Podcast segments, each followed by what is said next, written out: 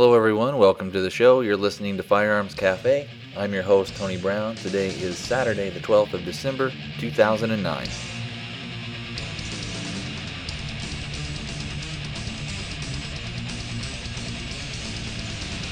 Hey, everybody. Welcome back. On today's show, we'll start the series on how the courts work. And like I said before, this will come from my time in the juvenile court. If I sound a little off or my voice, voice sounds a little different, excuse me today.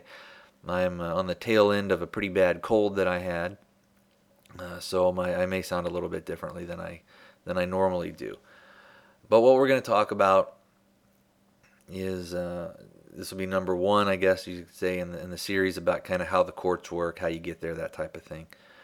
Uh, and this will come from my uh, time and my experience in the juvenile court. Also, late in my career there, I was uh, at a what was called a satellite office where we shared the building with adult probation. Uh, and in talking to those guys and just being around them, you sort of naturally pick up on the way that they do things. And there are differences in how things work in the juvenile court and the adult court. And I also had several friends that were uh, had been uh, probation officers with me in the juvenile section, and then later went into the adult. And it's not like you could transfer, kind of like going from you know one side to the other type deal. It was a totally separate thing. So they actually had to resign from the juvenile court and then be hired by the uh, or the adult uh, probation services. And on later shows in the series, I'll go over more uh, of these differences in a little bit more detail. And as this is the first show about this subject, I'm sure there are some out there who are saying, well, what does this have to do with firearms? Or what does this have to do with Second Amendment issues? Why is this important to know how the courts work? If you or a family member ever had the terrible luck, the terrible misfortune of having to be in a situation in which you had to use your firearm in defense of yourself, family, or uh, to even to try to stop someone whom you didn't know from being killed. You have, at a minimum, at the end of that encounter, a 50% chance of having to go to court. You've got a 100% chance of being charged, but you've got about a 50% chance of going to court. In some places, it may be a little less, a little more, depending on there's so many other factors. And the reason why I say that's at least 50% is either you'll go or you won't the person going through this may not be a family member or it may not be you, it may be a friend of yours. And hopefully, this series will at least give you some knowledge of what can happen and not only who will be involved in the court process, but who is in control once you're in court. The person who is in control once you go to court is not going to be you if you have some basic knowledge, it can make that ordeal that you're going to go through, and it's going to be an ordeal, uh, a little bit less scary and a little bit less traumatic. It's not going to be a lot, but at least it'll be a little. Uh, because you'll have some knowledge and, and things just won't be sort of dropping out of the sky on you. So that's one of the reasons why I wanted to do that. And again, I know things are going to be different in different states how things are going to go down in California is going to be way different than how things go down in Arizona, which is still going to be even different from Ohio or Nevada or New York uh, or Georgia. But the the general the general way that things work, this is going to be kind of like a good a good uh, what they call like a primer on how things kind of work and how things can go. If you're ever in court, you won't just magically appear there. There's a process, and this begins with some level of interaction with the police. And for our discussion today, we'll refer to all law enforcement agencies as police. So the city cops, the state, the highway patrol, sheriff's office, border patrol, etc. All those people are going to fall under our umbrella, and we're just going to refer to them as the police. So the police have arrested you. They're going to write a report, and you may be released at that time. Uh, if you're a juvenile, uh, so someone who's under the age of 18, your parent or guardian will be contacted, and depending on the type of charge, you may be released to them. Uh, or in some cases, you may be spending a, a few hours up to a night in jail, or uh, what is sometimes called, instead of a jail, they'll call it a detention facility. After the arrest and the report has been written by the police, you may be taken from the police station where you could have been for the last four hours to that jail or to that detention facility.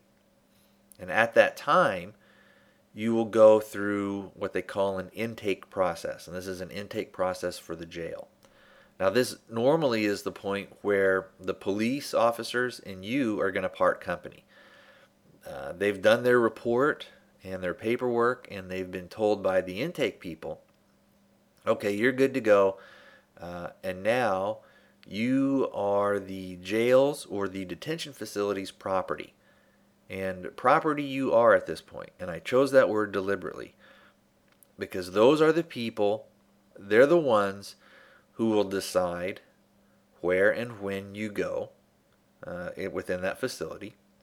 They're going to decide who you're going to get to talk to, and more importantly, when you get to talk to someone. So if you wanted to call your attorney or do whatever, they're in charge of that, not you. They're going to be in charge of if you get fed, if you get a blanket, if you're cold, if you go to the bathroom. Now, depending on where you are in the intake process and what type of facility that you end up in, you may not be in a room with a toilet. It's usually in your best interest, no matter what the situation that you found yourself in, to be polite and just follow the instructions of those intake people. These people see Lots and lots of people come through all the time. They don't really have anything necessarily against you, but they don't want to deal with a lot of your crap. And if you think that you're going to go in there and throw your weight around, you're going to find out real quick who's really in charge of you. Now, so you've gone through all this stuff and you still have not set foot in a courtroom and at this point you may not and again i'm not talking necessarily about you know for a shooting I'm, I'm talking about just in general if you if you have contact with the police. You may be released a little while later from that detention facility. Most people think that the police will decide if you go to court or not. And most people think that the police are the ones who decide whether you get released from jail or not. But this isn't true. Remember that police officer that we spoke of earlier he dropped you off at the intake um, facility, so at the detention facility or at the jail. He was given the okay from those people that all that he's not needed there anymore, and he's gone. He's back out on the street, or he's finishing up other stuff like paperwork, or maybe he's just finishing out his shift, and he's getting ready to go home. So then you may think, oh, well, then that intake person is the one who will decide if I go to court or not and if I do go to court, that that person will set the time. And that's partially true. The way it worked in my day was that the intake people would set you or put you on the calendar for the next court hearings, which in our case was called a detention review hearing. Uh, and let's step back a little, and I'll I'll take this from again my experience in the juvenile court. Once the police uh, had dropped you at the detention facility, and the facility then had custody of you. And they've decided that due to the nature of your charge that you can't be released. So you're being held for something like stealing a car and not for shoplifting, or maybe in the case of a juvenile, something like a curfew citation. So you're out past curfew. You are, once they take custody of you, you are required to see a judge or make a court appearance within 24 hours. Um, the 24 hour clock does not start when the police got you, but from when you were transferred from police custody to the custody of the jail or detention facility. And the reason that this is done is so that you can't be held in uh, like a limbo status for two or three days or two or three weeks or for a year before you ever had any contact uh, with a judge or with the court.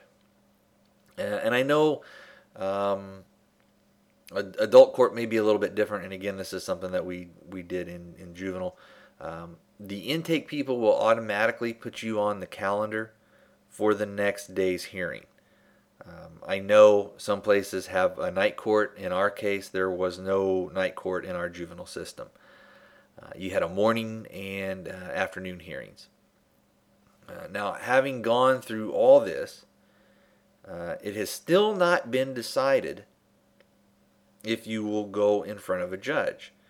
Uh, the police uh, have done that report, and the report that the police officer did is sent to the prosecutor's office.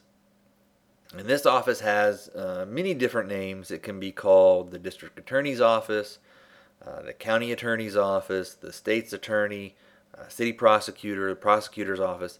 Uh, they're all pretty much the same thing. Um, it just depends on who has jurisdiction on what it's going to be called. Uh, in my job, it was the county attorney's office who made the decisions. And they can decide one of several things once they get a police report. Uh, they are the people who will make the final decision on if the charge will be brought against you and if you will ever uh, appear in front of court. Now, I said that they could do one of several things, and some of those things are they can decide that the police report is strong and it contains all the info needed to go forward, and uh, so we're going to go ahead and, and uh, set a court date for you, and, and, you'll go in front of the judge. Or they may send it back to the police, uh, telling them it needs, uh, again, what was called in my day further investigation. So they would FI it, uh, meaning that as the report is written, there's not enough to warrant going forward. And what that would mean is that the police need to get more witnesses, or just a witness, or they need to gather more evidence, uh, that type of thing. Uh, they can also say that the cost of prosecution outweighs any benefit to society. And uh, let me give you an example of that. Let's say, uh, again, for in juvenile court, if you've got a kid who is uh, 17 years old and 11 months, and in two weeks he's going to be 18. So he will basically age out of the system because in, in our system in Arizona, once you turn 18, you are an adult. So you, the jurisdiction no longer has any, or uh, excuse me, the juvenile court no longer has any jurisdiction over you. So they, they lose out on jurisdiction. Um, meaning that it's not worth the cost and the money to go after that 17 year old kid because he was out at 2 in the morning.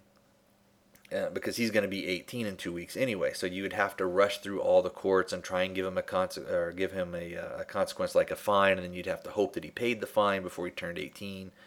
Uh, so basically, you just waste everybody's time. And what that really means is, in those cases, is that you know homie gets a pass, he gets to walk on that.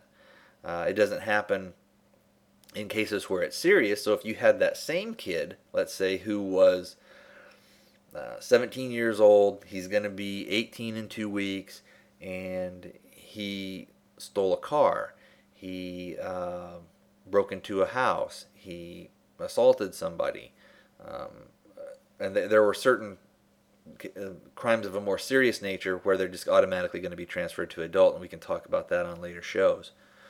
Uh, but that kid if he has done stuff like that, a lot of times what the county attorney's office will do when that initially comes through is they'll say, well, let's let's FI it, let's do it for further investigation, even if everything was strong. What they'll do is they'll hold off and they'll wait and then they'll bring the charge against that kid once he's 18 because then they can go forward and move forward with it. Um,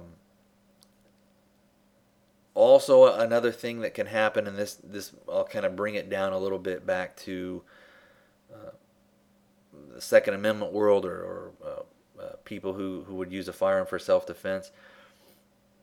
There are, of course, different district attorneys and different laws in different states. And the district attorney that is in Arizona may be pro gun. And the, the district attorney that the county that you live in, I, I guess I, I, let me clarify that a little bit better let's say that I live in Maricopa County, and the district attorney there is really pro gun. But a person who lives up north, let's say in Kingman, that lives in, I think it's Mohave County, let's say he's real anti gun. And so you have the same uh, event goes down to where there was a shooting. Well, the guy in Maricopa may decide, look, there's it was justifiable and may not try and do anything.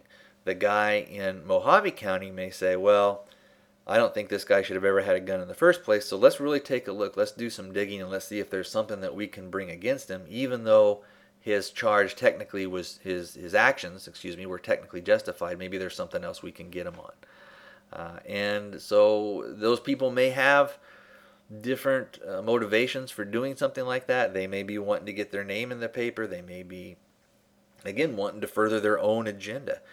Now, as a juvenile probation officer, and if and if you would probably to ask most police officers and and uh, most people that would be involved, kind of on the court side of things, um, we tend to see the uh, prosecutor's office or that again the county attorney or the district attorney's office as part of being on on the good guy's side because you're they're usually going after a criminal. But if you're in court and you're facing uh, some charge uh, again, let's say it's that Mohave County guy who's kind of trying to build up a case against you. That guy is not the good guy anymore to you. He's he's on the opposite side.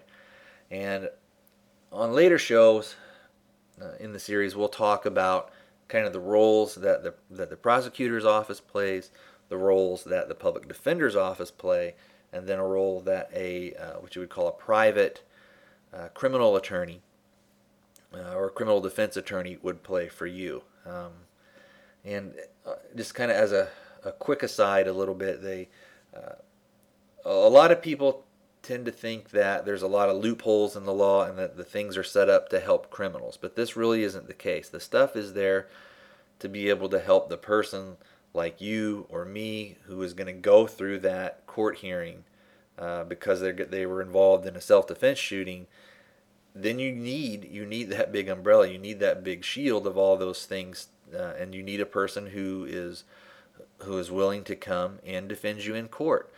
Uh, so uh, a lot of times people will say you know we should uh, there was four or five witnesses and they they don't need to give that guy a trial or uh, we should just get rid of that and just send them straight up. Well, you don't ever want to get rid of due process, and well, again, we'll talk about that stuff later. But I've I've also heard people say, you know, if there were ten witnesses, why not just you know string the guy up right there? And again, you can't do that. You can't get rid of due process of law. Um, uh, the the reality is is a lot of those things that people see as loopholes and as wiggle room for people to for the criminals to get through as you know set up for the criminals and not for the common guy it really is set up for you and i as the common man. I kind of got off a little bit there on a tangent so let's kind of bring it back. Again that's uh, the whole point of that is that the county attorney's office or the district attorney's office or the prosecutor's office, whatever you want to call it, they are going to be the ones who are going to decide whether you're actually going to end up in court or actually be charged with any type of crime. So hopefully we understand that it's not just the, the police arrest you and then the next day that you're in court. Um, it's it's a process that you go through there are several layers that you go through, several people that you go through before you ever set foot in court. So hopefully maybe that's cleared up some of that or or giving you guys some information that you didn't know. I'll be continuing the series on the courts and how they work. I don't know how many it'll take, probably I would think maybe at least another two, maybe three before I kind of get all the information conveyed that I'd like to uh, to get out to you guys. If you would like to contact me, feel free to do so. You can do that at firearmscafe at gmail.com or you can go over to the forums and uh, leave me a message over there either on, on one of the show threads. Um, if you wanted to do like a personal message or something like that, there is a way to do that on the forums, but it's usually best to just go ahead and send it to Firearms Cafe. Uh, I'll try and get back with you as quick as I can. Sometimes it takes me a few days.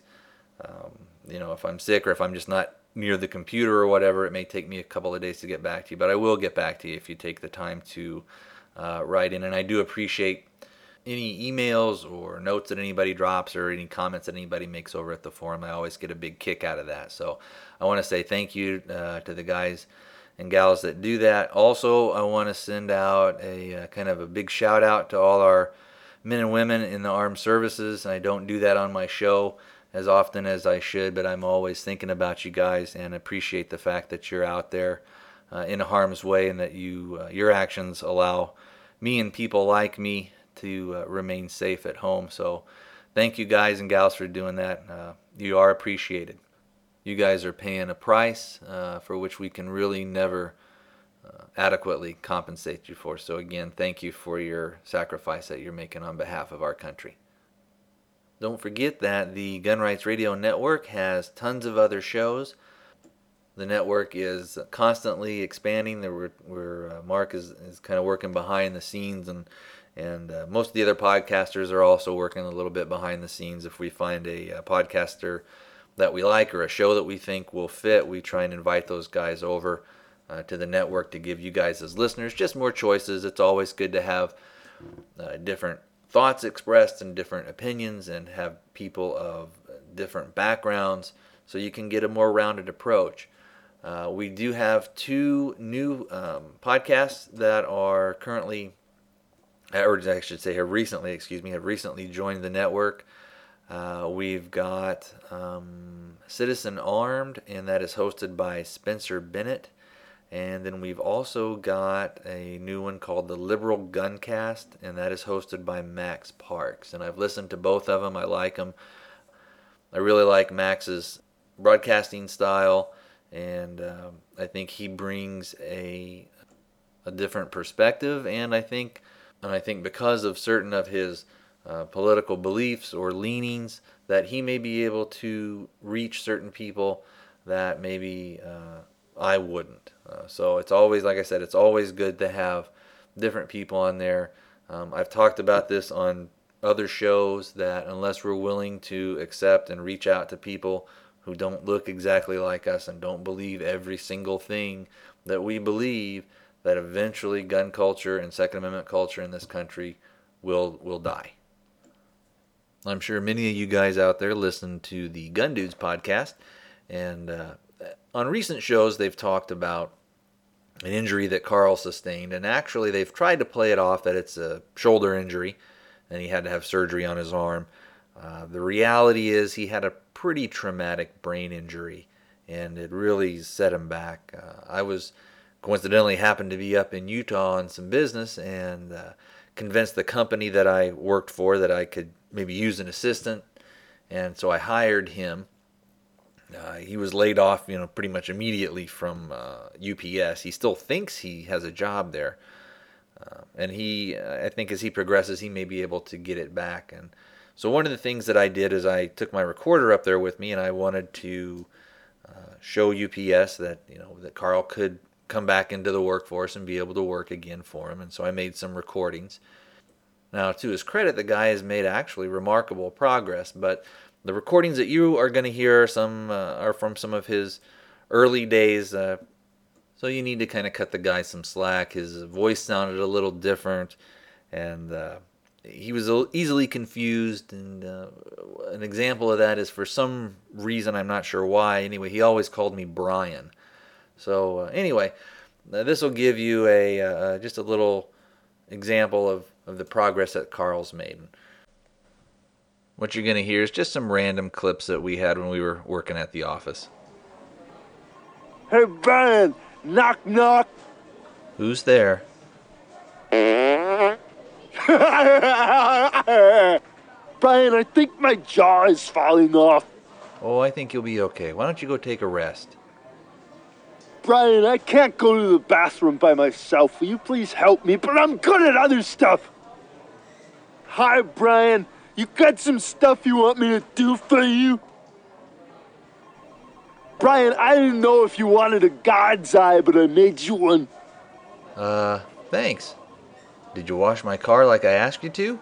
No, but I hit it with a rock. Well, that's something, I guess. Uh, what else did you do today?